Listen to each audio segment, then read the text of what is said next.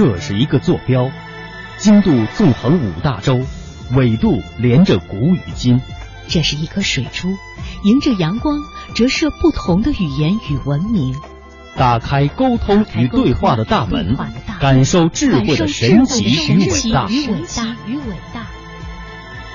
文化之旅，文化之旅。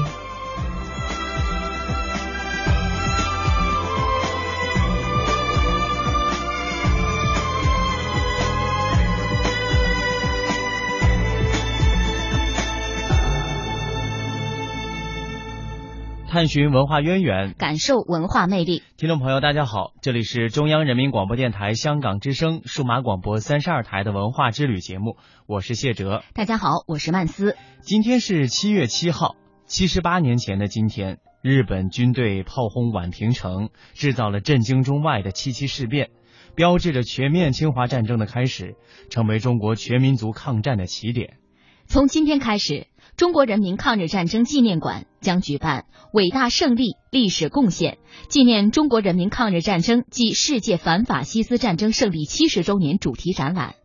展出一千多幅历史照片和两千八百多件历史文物。展览用史实说话，用事实说话，用珍贵详实的历史文物、照片及视频材料，直观形象的展现中华民族十四年抗战的光辉历史。那么一段时间以来呢，呃，全国各地，包括世界各地，都在不断推出纪念世界反法西斯战争以及纪念中国人民抗日战争的系列活动。那么亲历者讲述各方史实资料，中日双方武器装备日寇暴行。从现在开始，这些内容呢将全方位的呈现在中国人民抗日战争纪念馆以及千龙网、新浪网等众多中国内地的网络媒体上，以更好的铭记历史。在纪念全民族抗战爆发七十八周年前夕，中国人民抗日战争网上纪念馆策划的全民抗战、全民族抗战爆发七十八周年网络纪念专题，在二号的时候也正式上线了。与此同时，天龙网、新浪网、搜狐网、网易网、凤凰网、百度网、北京网络广播电视台等网络媒体也同步推出以“铭记历史、缅怀先烈、珍爱和平、开创未来”为主题的系列网络专题。千龙网推出的民族记忆专题，开设视频播报专区，呈现原创抗日题材视频产品《老兵说》。设置精华英雄板块，展现北京地区为抗战捐躯的将领、民众的资料展示。新浪网的专题《战火燃烧的岁月》，结合图片展示、亲历者讲述、动画演示各方的史实资料，重现抗战大数据的方式，再现战火纷飞的岁月。搜狐网专题《尊严来自实力》，通过对史实的重新包装，对抗战全过程的梳理，利用网络平台全景纪念全民族抗战爆发七十八周年。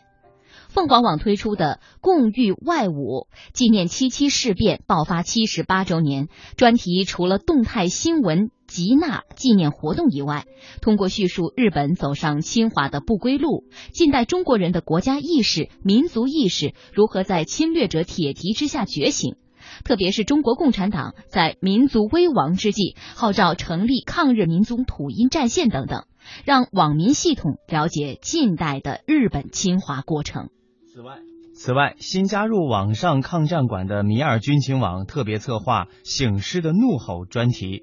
通过战争进程、战争大事记、抗战十大著名战役、走向胜利、中日双方军事指挥官、中日双方武器装备、日寇暴行等栏目，多角度、全方位的展示中国人民抗日战争的历程，让网民对抗日战争有全景而细致的了解。随着七七纪念日的到来，各专题呢也在各网站的首页、历史、军事频道突出位置持续推送，并同时在新闻客户端、手机网等移动终端来呈现。根据了解，二零一四年三月二十七号，中国人民抗日战争纪念馆和首都互联网协会携手各网站推出了中国人民抗日战争网上纪念馆。一年多来，烈士纪念日、南京大屠杀死难者国家公祭日、纪念全民族抗战爆发七十八周年、抗战遗迹随手拍等系列专题话题，通过图画、通过图表化、碎片化的报道，吸引了越来越多的网友关注。据不完全统计，截至今年的七月一号，网上纪念馆总点击量超过了二点一亿人次，境外的点击量超过了四百万人次。图片文物三点四万张，故事二点二万条，留言达到了十点八万条。